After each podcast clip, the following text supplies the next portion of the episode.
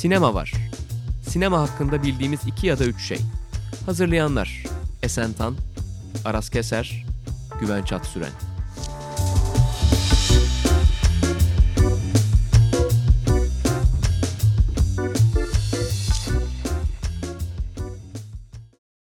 Herkese merhaba. Sokrates Podcast ve Film Lovers işbirliği ile düzenlenen Sinema Var'ın ilk sezonunun son bölümüne geldik. Artık 14. bölümdeyiz. Ee, bu hafta hakkı yenen yönetmenler konuşacağız. Ben tabii biraz komikçe söyledim ama böyle artık e, bir şekilde geldiği yerden çok daha fazlasını hak ettiğini düşündüğümüz, çok daha fazla izleyiciye ulaşması gerektiğini düşündüğümüz yönetmenler üzerine biraz konuşacağız. Konuğumuz Sezen Sayınalp. Merhaba. Ve Güvenç Atsüren'le birlikteyiz bugün. Ben, de Demirbaş oldum burada. Güvenç Atsüren'in yeri asla değişmiyor. Gene işte her zaman olduğu gibi aslında üçer tane yönetmenimiz var. Ki çok daha fazla olabilir bu yönetmenin sayısı aslında. Binlerce hakkı tam olarak verilmemiş yönetmenimiz var ama... Biz gene üçer tane seçtik aralarından. Sizlere biraz bu üç yönetmen üzerinden işte nasıl e, aslında başka yerlerde olabilirlerdi. Onları tartışacağız, onları konuşacağız. Dilerseniz önce neden bu konsepti seçtiğimizi Güvenç bize biraz anlatsın. Ya bu benim kişisel olarak da biraz takıntılı olduğum bir mevzu. Çünkü sanki sinema tarihi sadece belli ülkelerin belli yönetmenleri varmış ve onun dışında da yani o çizilen böyle sıkıca çizilmiş o çerçevenin dışına çıkmaya da çok gerek yokmuş gibi bir algıyla yazılmış gibi bir şey geliyor bana. Hani böyle geriye doğru baktığımda sürekli sinema tarihinde kim ne yapmış. Ee, yani çok o adı bilinen yönetmenler acaba zamanında kimlerden e, kimlerin filmleriyle etkilenmişler, nereden yola çıkmışlar falan gibi şeyler düşündüğün zaman ortaya aslında hani bu bahsettiğim böyle en birinci sınıf işte A klas popülerite anlamında söylüyorum. Bunu A klas yönetmenlerin işte ne bileyim atıyorum örnek vermek gerekirse işte Fellini'lerin, Tarkovski'lerin, işte Hitchcock'ların, Kubrick'lerin dışında da neredeyse onlarla aşık atabilecek, neredeyse değil aslında onlarla aşık atabilecek dünya birçoğuna ilham olan. Evet birçoğuna ilham olan ve dünyanın bir sürü farklı coğrafyasında film üretmiş onlarca yaratıcı var. Ve yani ben gerçekten yani bu insanların, bu sanatçıların bu kadar yok görülüyor olmasından dolayı kişisel olarak bir hakkaniyetsizlik seziyorum en azından. Dolayısıyla hani ben böyle dediğim gibi kişisel olarak da bu tarz şeylere çok ilgili olarak en azından bu podcast'i dinleyecek insanların ufuklarına biraz genişletme imkanı belki sunabilirsek ne mutlu bize diyebilirim evet. aslında. Belki o işte 9 yönetmenden bir tanesini bile bilmiyor olsalar ve yeni bir yönetmen tanıştırsak ne kadar iyi olur diye düşünerek. Evet Sezen sen ne dersin? Bir de bir taraftan şey var o dediklerine ek olarak ki oldukça doğru noktalar zaten. İki farklı özellik de gözümüze çarpıyor bu sinema tarihinde. Bir seyircinin beklentisi bir de yönetmenin filmleriyle alakalı ne vermek istediği ya da ne saklamak istediğiyle alakalı şeyler. Bazı yönetmenleri o kadar iyi bilmiyoruz ya da o kadar tırnak içinde popüler insanlar değiller. Bir dönüp baktığımızda bunun nedeninin aslında kendilerini saklı tutmak olduğunu da anlıyoruz. Kullandıkları kameradan tut kurgu tekniklerine, filmleri seyirciyle buluşturma yöntemlerine. Ee, hani çoğunun vizyona soktuğu film yok mesela festivallerle buluşturduğu film yok. Gösterimlerle alakalı bir durum bu sadece. Kendi tercihleri olabiliyor. Bu belki seyirciyle kurdukları ilişkinin ne boyutta olduğunu ya da nasıl gelişeceğini de gösteriyor olabilir ki aslında bu konu başlığındaki gözümüze çarpan çoğu yönetmenler benzer e, yönlerden dikkatimizi çekiyor. Bir taraftan da seyircinin yönetmenler ya da sinemadan ne beklediğiyle alakalı bir durum bu. Hakkı yenmiş yenmemiş durum. Ben işte şey yapmadan önce bu konu belli olduktan sonra internete bir bakayım dedim. Gözden kaçırdığımız ya da atladığımız bir yönetmen var. Ha tam da bu konunun yönetmeni diyebileceğimiz bir yönetmeni kaçırmayalım diye. Bazı yerlerde yani sinema sitelerinde falan e, şeyi bile rastladım. Hani Jim Jarmusch'a hakkı yenmiş kategori. Yani şimdi e, nereden baktığına bağlı. Birileri için demek ki Jim Jarmusch evet. hakkı yenmiş olarak. E, tabii bu çok göreceli hani, bir şey aslında. Evet söz edilmemiş biri olarak gözükebiliyor. Hani bizler için herhalde şu anda o kategoride değildir herhalde. David Lynch falan var. Hani böyle şey diyorsun neye göre acaba hani neden acaba hangi kriterlere göre bunlar değerlendiriliyor? Bizim mesela şu anda konuşacağımız nedenleriyle de belirteceğiz zaten. Daha niş bir noktadan baktığımız yerler ama kimileri için belki de o genel çerçeve bile sinema dünyası içerisinde yetersiz kalabiliyor. O yüzden yönetmenin vermek istediği ya da seyircinin ne beklediğiyle alakalı bir durum var bu konuda bence. Evet kesinlikle. Hatta yani tam söylediğin gibi bir yandan hani bir ana akım sinema var. Hani işte Jarmusch'un bile e, yeterince oraya giremediğini Gire- evet. düşündüğümüz. E, ben de aslında biraz oradan seçtim neredeyse. Yani benim seçtiğim yönetmenler mesela üçü de bana kalırsa ana akımda çok çok çok popüler olabilecek işte sinema tarihini değiştiren ve işte inanılmaz yönler veren yönetmenler olarak anılabilecek yönetmenler. Ama bir yerde hep böyle sanki o yönetmenleri, ana akıma dahil olmuş yönetmenleri etkileyen yönetmenler olarak kalmışlar geride. Biraz ben öyle seçtim mesela ama gene dediğin gibi evet biz biraz daha evet adı sanı duyulmayan hani biraz daha bilinmeyen hani en azından işte film diyen insanlar tarafından birazcık daha kollanan yönetmenleri seçmeye çalıştık. Benim gerçi o şeyde bir tane e, defa var ama olsun o benim canım o yüzden her zaman onu saklarım listemde. E, o zaman istiyorsanız yavaşça madem bu kadar konuştuk geçelim hangi yönetmenlerden bahsedeceğimize. İlk olarak konuğumuz Sezen Sayın Alp'i ben Buyursunlar. e, evet. O zaman ben istiyorum. de e, ilk bu konu konuşulmaya başladığı zaman aklıma gelen e, Susan Seidelman'la başlayayım. 70'ler sonu 80'ler ortası e, gibi popülaritesini kazanan bir sineması var aslında. Bilinmemiş ya da ne bileyim söze edilmemiş filmlerinden ziyade ben daha çok sinemada yarattığı kimlik konusuyla alakalı çok fazla e, üzerine yazılıp çizilmediğini düşündüğüm için aldım. Çünkü e, her ne kadar e, demin de aslında hani şeyden podcast'ten önce bahsettiğimiz Desperately Seeking Susan üzerinden mesela bilinen bir film olmasına rağmen pek fazla bu konu hakkında filmdeki kimlik arayışı hakkında üzerine bir şeyler söylenen bir film olduğunu düşünmüyorum. Çok da fazla bununla ilgili kaynak da yok açıkçası. Hani ben düşünmüyorum diye değil. Ee, bununla alakalı bir okumaya da çok fazla rastlamadığım için böyle bir şey seçtim. Bu filmler üzerinden seçtim. Halbuki şehirle, karakterle ve kimlikle alakalı birbirinden farklı şeyler söylüyor ve bu temaları birbiriyle bir şehir ekseninde bağdaştırabiliyor. Ve tam da aslında bir alt kültürün tam da bu işte yeni dünyanın, yeni dünya düzeninin, kaosun birbirine girdiği bir noktada, postmodernizmin tavan yaptığı noktada, 80'lerin o kendi kabuğunu değiştiren dünyasında yeni yeni laflar eden e, ve bunu ikon karakterleriyle söylemeyi başarabilen bir yönetmenken e, çağdaşlarının bir iki adım gerisinde kaldığını görüyorum ben seyirci olarak. O yüzden de aslında bu konuya katmak istedim. Özellikle dediğim gibi bu kimlik meselesinden ötürü.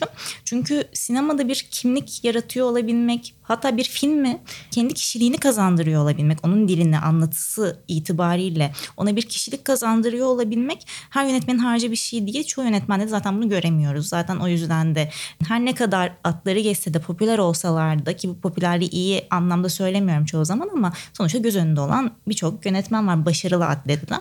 Bu kişilik meselesinde çok çalkantılar yaşadıklarını görüyoruz.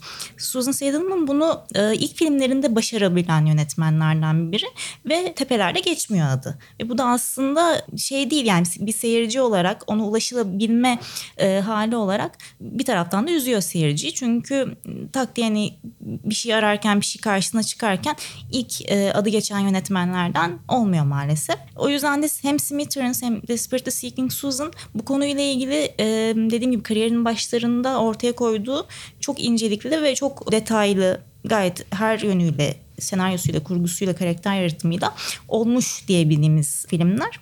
O yüzden de ilk olarak onu seçtim ben.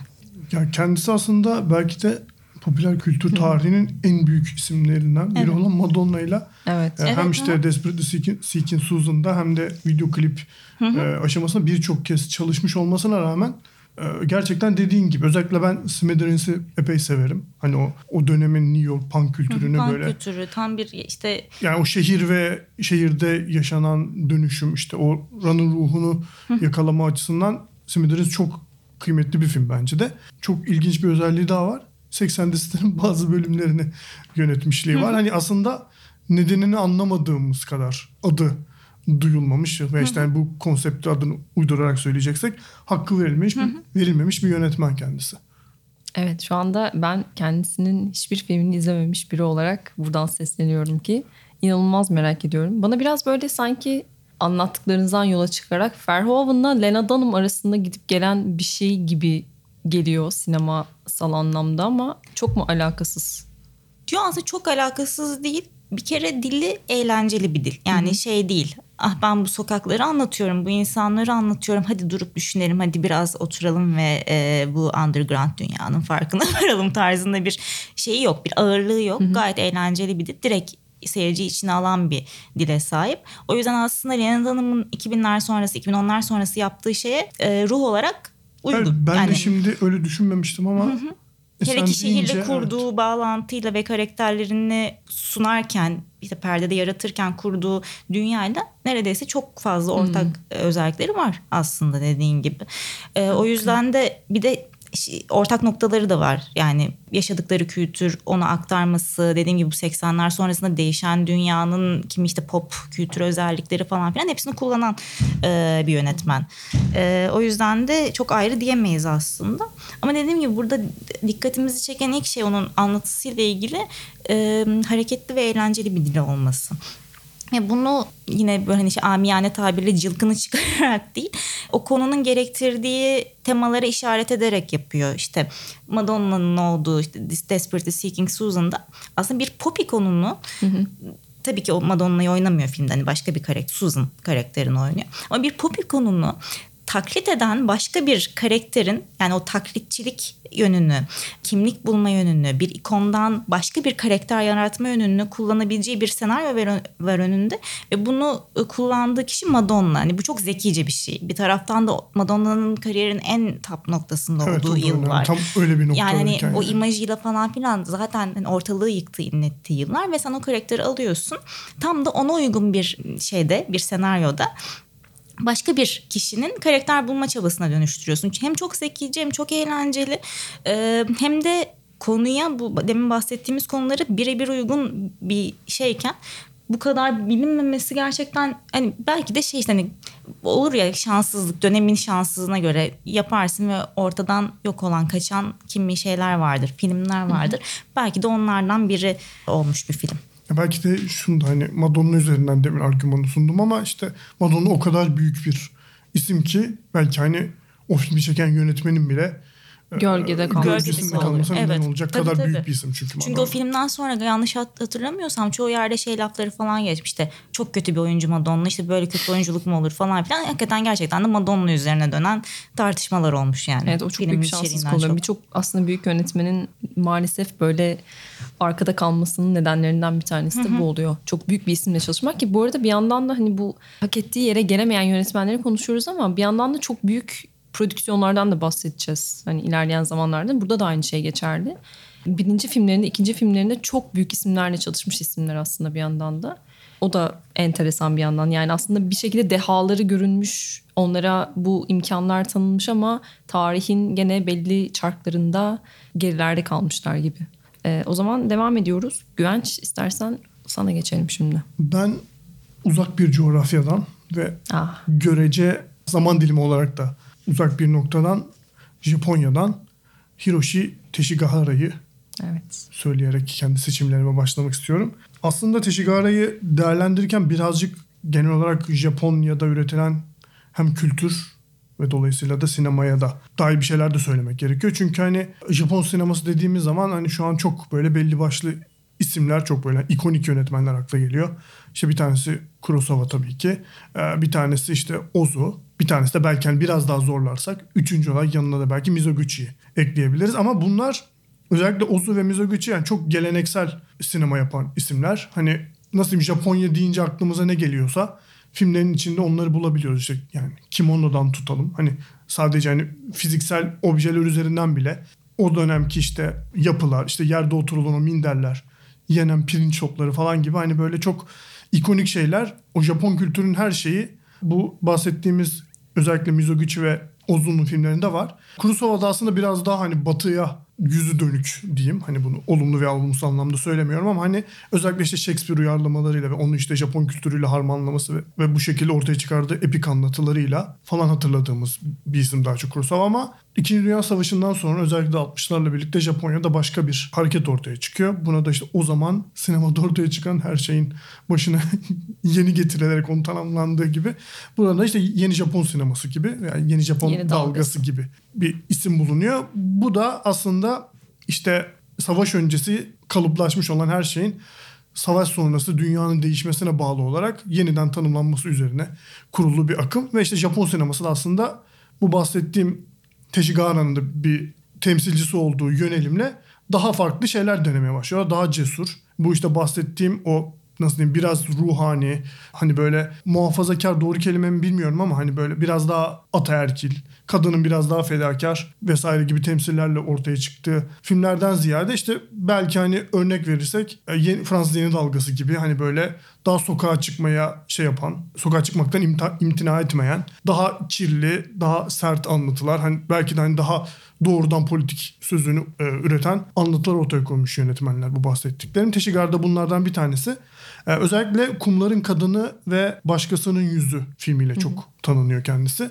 Özellikle ben Kumların Kadını'nın yani sinema tarihinin en önemli filmlerinden biri olduğunu demeyeyim ama benim çok sevdiğim ve hani hakkı gerçekten verilmediğini düşündüğüm filmlerden bir tanesi. Tamamen bir çölün içinde, kumların içerisinde ve neredeyse sadece iki karakter üzerinden dönen bir filmle yani böyle en dehşetengiz atmosferlerden bir tanesini yaratıyor. O kadar hani nitelik anlamında minimal bir noktadan. Dolayısıyla çok büyük bir reji var orada. Başkasının yüzünden de örneklemek gerekirse orada da tam olarak işte bahsettiğim savaş sonrası toplumun dönüşümü ve hani insanlığın bir tür paranoyaya sürüklenmesi üzerinden e, bir yüz işte o paranoya sürüklenme durumunu yüz nakli geçilmiş bir adam üzerinden yapıyor. İkisi de hani çok varoluşsal olarak ve hani hali hazırda dünyada olup biten şeylerle ilgili çok aslında hani belli etmeden bunu hani bunu çok yüksek sesle söylemeden ama çok incelikli ve aslında çok farklı noktalarda duran durur gibi görünen anlatılarla yapıyor. Bir de hani Teşigara derken yazar Kobe Abe'nin de adı geçmeden olmaz diye düşünüyorum. Çünkü birçok filmde beraber çalışıyorlar ve hatta bu bahsettiğim iki filmde Kobe Abe'nin romanlarından birlikte senaryolaştırdıkları filmler diyerek sanırım yeterince övmüşümdür diye düşünüyorum. Mükemmel bir yönetmen bu arada gerçekten ve kesinlikle hakkı çok yenen yani gene işte Oscar adaylığı falan var. Yani belli bir oranda şeyi var tanınırlığı ve bilinirliği var dünya sinemasında popüler anlamda da. Ama ben galiba lisede yanlışlıkla izlemiştim ilk filmini. Ee, Pitfall şey, Japoncasını yazdım bir saniye. Pitfall da çok iyi bir film bu. arada Ee. Otoshiana Müthiş yani. Japoncası 62 yapımı ilk filmi tam şey olmuştu böyle sonrasında defalarca o anı yaşadım ama ilk kez böyle ben az önce ne izledim ve bir daha böyle bir şey izleyemeyeceğim muhtemelen gibi bir hissiyatı yaşadığım ilk filmiydi. Sinematografiyle doğrudan ilgilenen yani teknik anlamda sinematografiyle doğrudan ilgilenen herkesin bana kalırsa filmlerini yalayıp yutması gereken bir yönetmen. Yani Pitfall da o anlamda çok film. önemli ama bu benim bahsettiğim işte başkasının yüzü Face of Another'ın o hani Evet. kalabalık sahneleri falan inanılmaz gerçekten. evet, o sokak kesinlikle. sokakta çekilmiş sahneleri falan. İşte sinematografinin ne kadar önemli bir şey olduğunu Evet.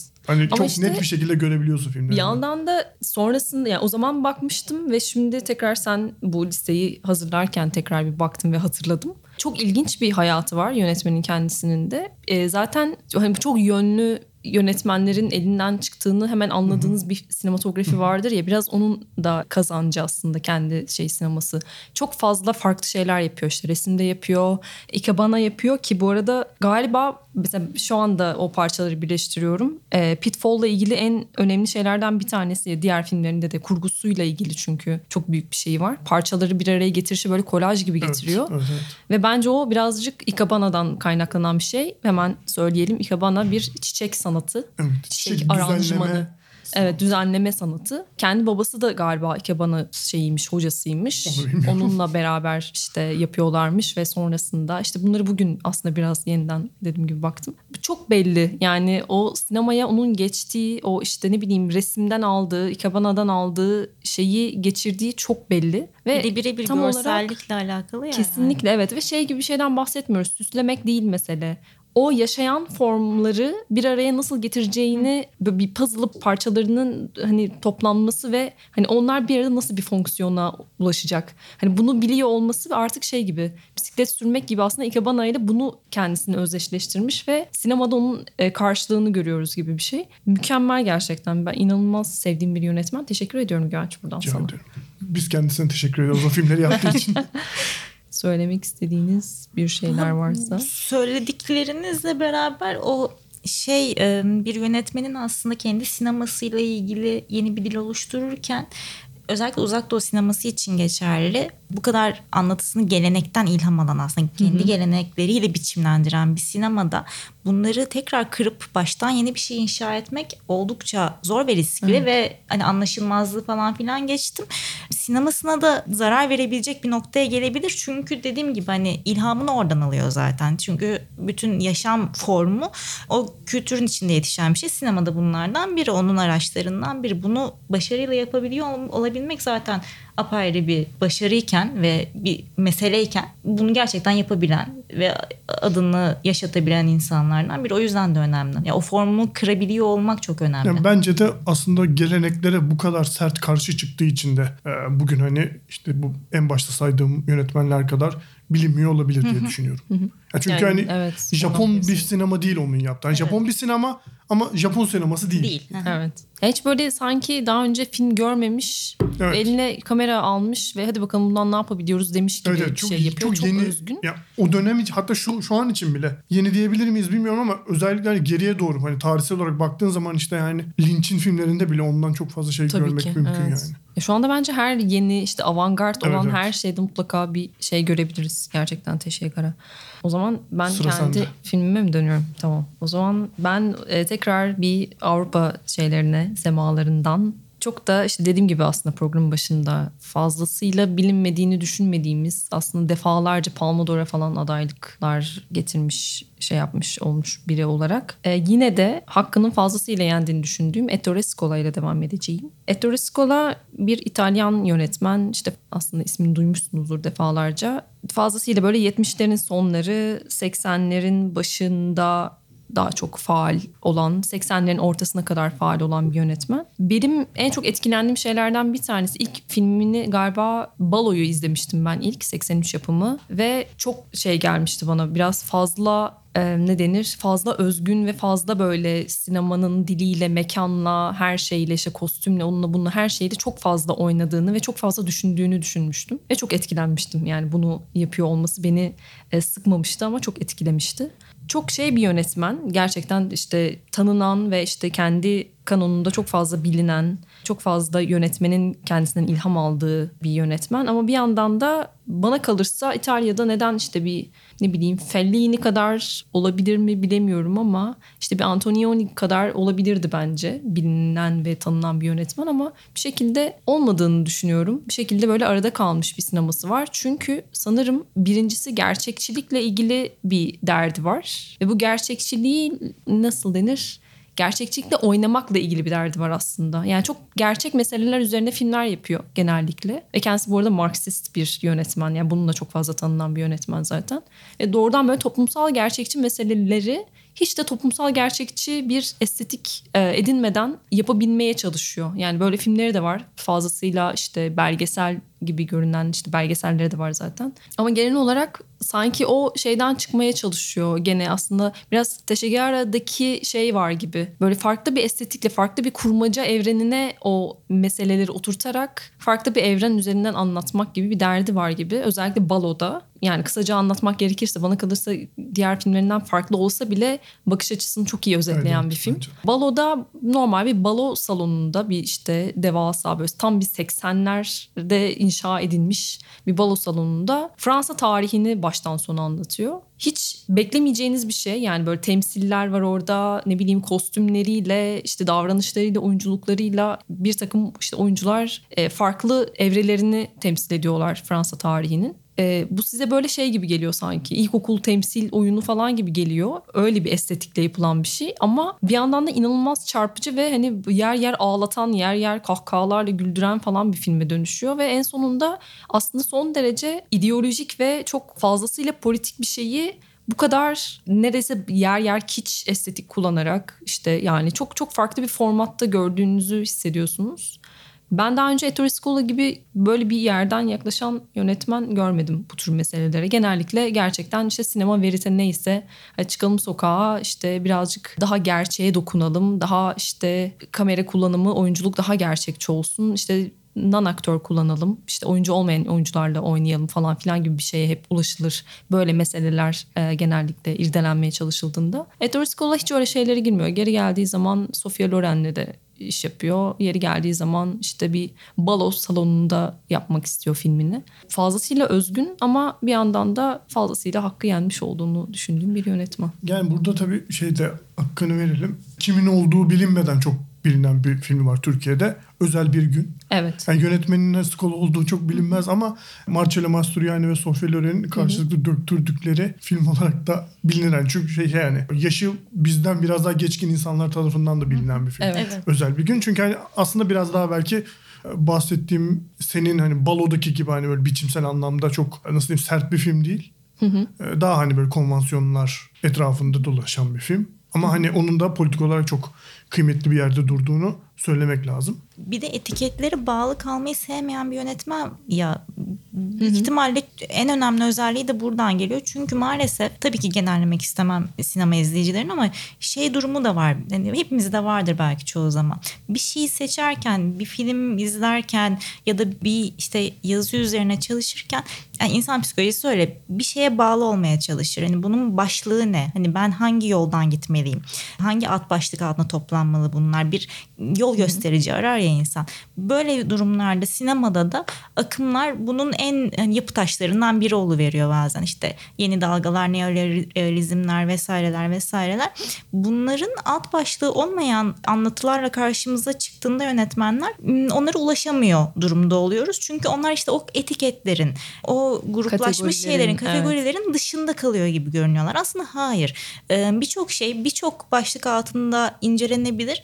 Bununla ilgili incelenmesine gerek de duyulmayabilir. Burada yönetmenin nasıl yansıtmak istediğine bağlı çoğu şey. O yüzden de o ulaşılabilirliği bir taraftan da bu etiketler etkiliyor aslında. Kesinlikle. Belki de dediğim gibi bizlerin yani dünyadaki işte bu kadar seyirciyi hesaba katarsak çoğu insanın bir çıkış noktası belirleme ihtiyacı etkiliyor. Bu da işte birazcık o kolaylıktan, kolaycılıktan kaynaklanan bir şey. Yani Scola'nın aslında aynı meselelerle ilgilenirken e, biçimsel anlamda yeni gerçekçilikten ne kadar koptuğunun bence çok net örneği olan bir film var. İngilizcesini söyleyeceğim. Ugly, Dirty and Bad.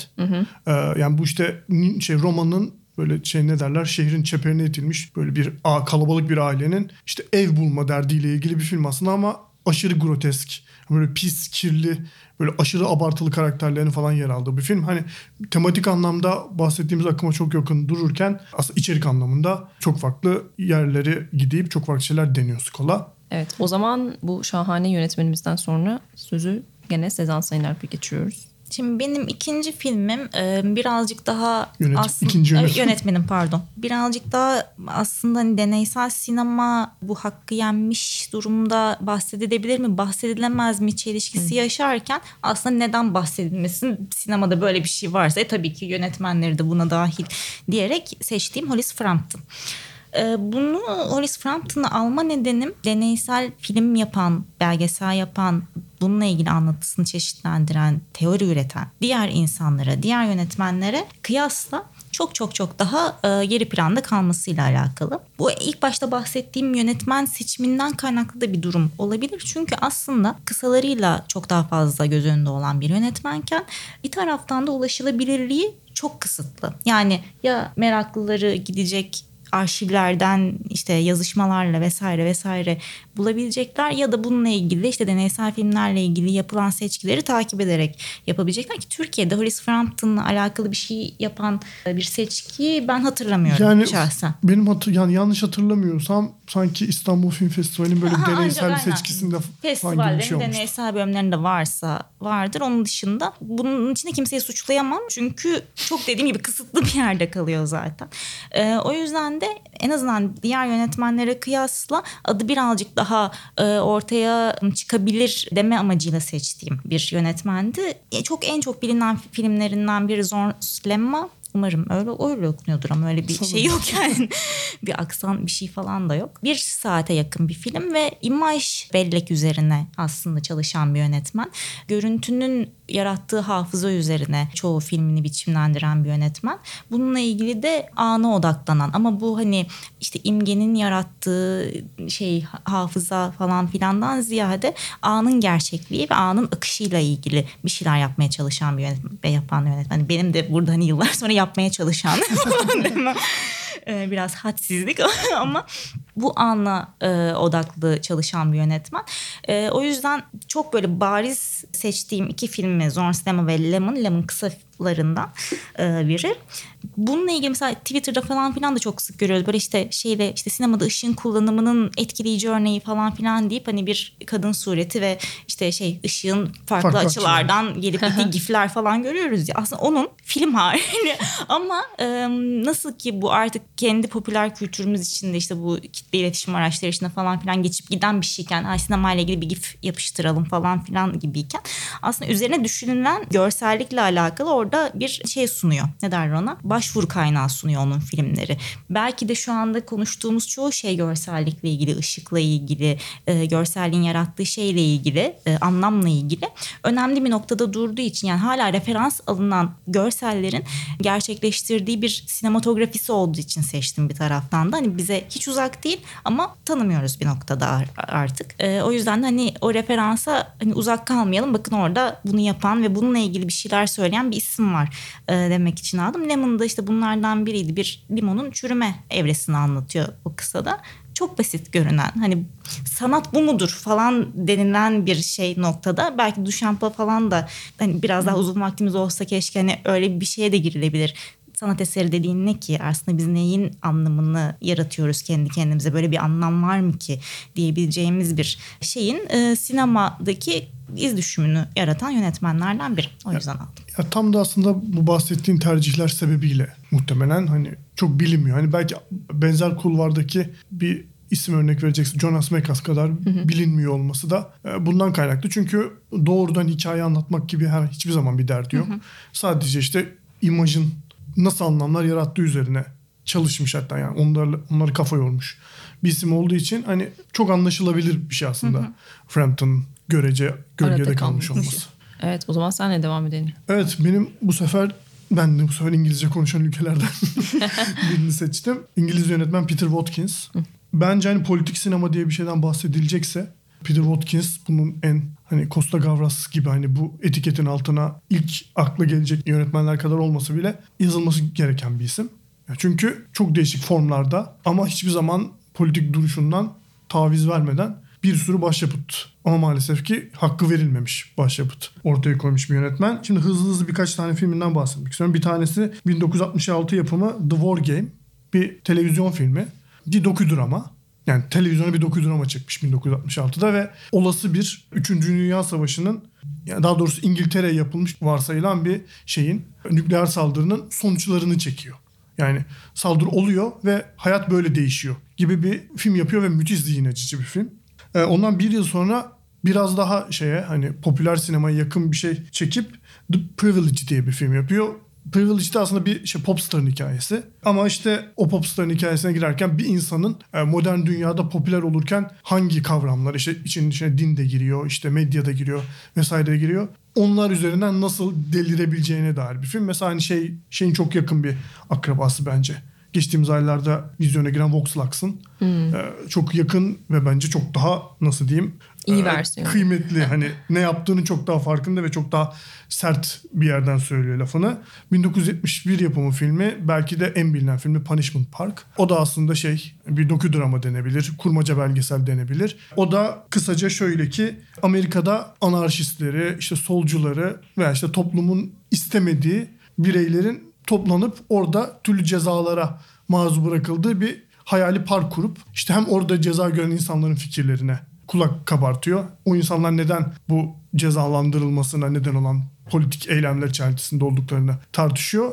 Bir yandan da şeyin iktidarın bu minvaldeki insanlar üzerinde nasıl zorbalık uyguladığını gösteriyor. Böyle çift taraflı bir yapısı var filmin. Ve kariyerinin sonuna atlamak gerekirse buradan 2000 yapımı La Commune ya bence 2000'lerde yapılmış en ilginç filmlerden bir tanesi. Ki hani 60'larda film yapmaya başlamış birinin 2000'lerde süresi yaklaşık 6 saate yakın böyle devasa bir film çıkarmış olması çok ilginç. Yani bu işte bildiğimiz Paris Komünü'nü işte 1871'de kurulan Paris Komünü'nü o tarihten koparmadan o tarihin olayları içerisinde değerlendirerek bugün araçlarıyla kayda alıyor. İşte insanlara mikrofon uzatıyor. Ya işte o komüne giren insanların işte neden orada olduklarını vesaire işte neyin peşinde olduklarını çok devasa bir çerçeveden anlatıyor ve bu işte bahsettiğim 6 saatin içini de müthiş dolduruyor. Yani dediğim gibi belgesel çeken, kurmaca belgesel çeken, kısa film çeken, daha ana akım sinemaya yakın filmler çeken ve 6 saatlik neredeyse işte deneysel bir film çeken bence müthiş bir yönetmen Peter Watkins. Evet. Ben ilk izlediğimde şey zannetmiştim Peter Watkins'in. Sanırım Punishment, izle, Punishment Park izlemiştim. Bu galiba şey değil yani film değil. Ben şu anda bir şey izliyorum. Haber gibi bir şey mi bu falan gibi bir hissiyatı yani kastı olaylar Genel öyle olarak, o evet. minvalde bir biçimsel tercihle. Yani o aslında şey gibi kurmaca belgeseli de biçimsel olarak da dönüştürüp onu neredeyse bir haber formu. Yani haberle yaratılmış bir gerçekliğe dönüştürüyor Evet. gibi.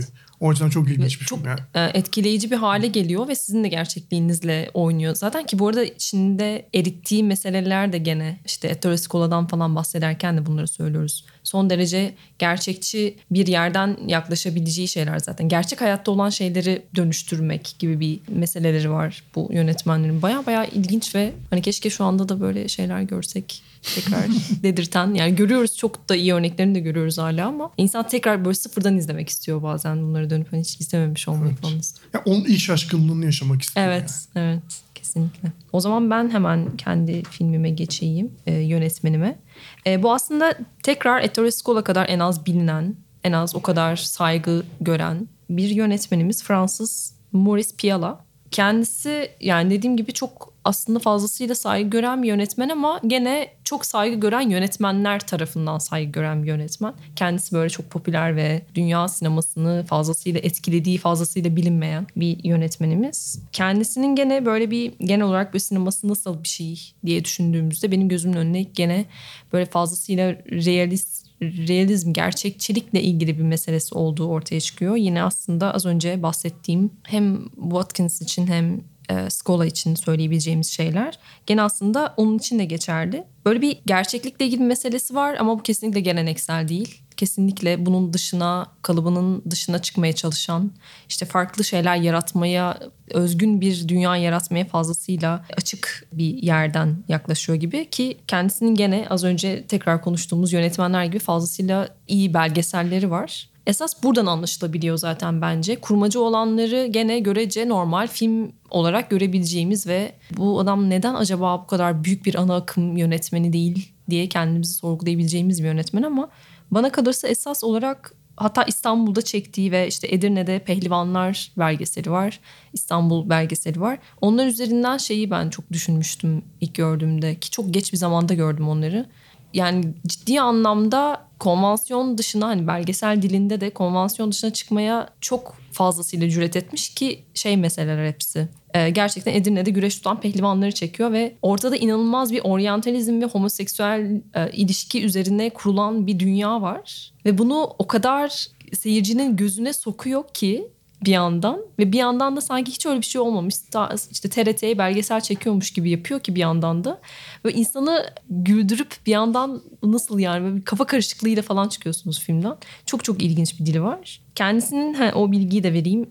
Ben ilk duyduğumda şey yapmıştım. Hani böyle tanınmıyor, bilinmiyor, çok fazla arada kalmış bir yönetmen falan diyoruz ama ilk filmi daha kendisi daha böyle ilk yola çıkarken çektiği The Naked Childhood ki bayağı L'enfance nue.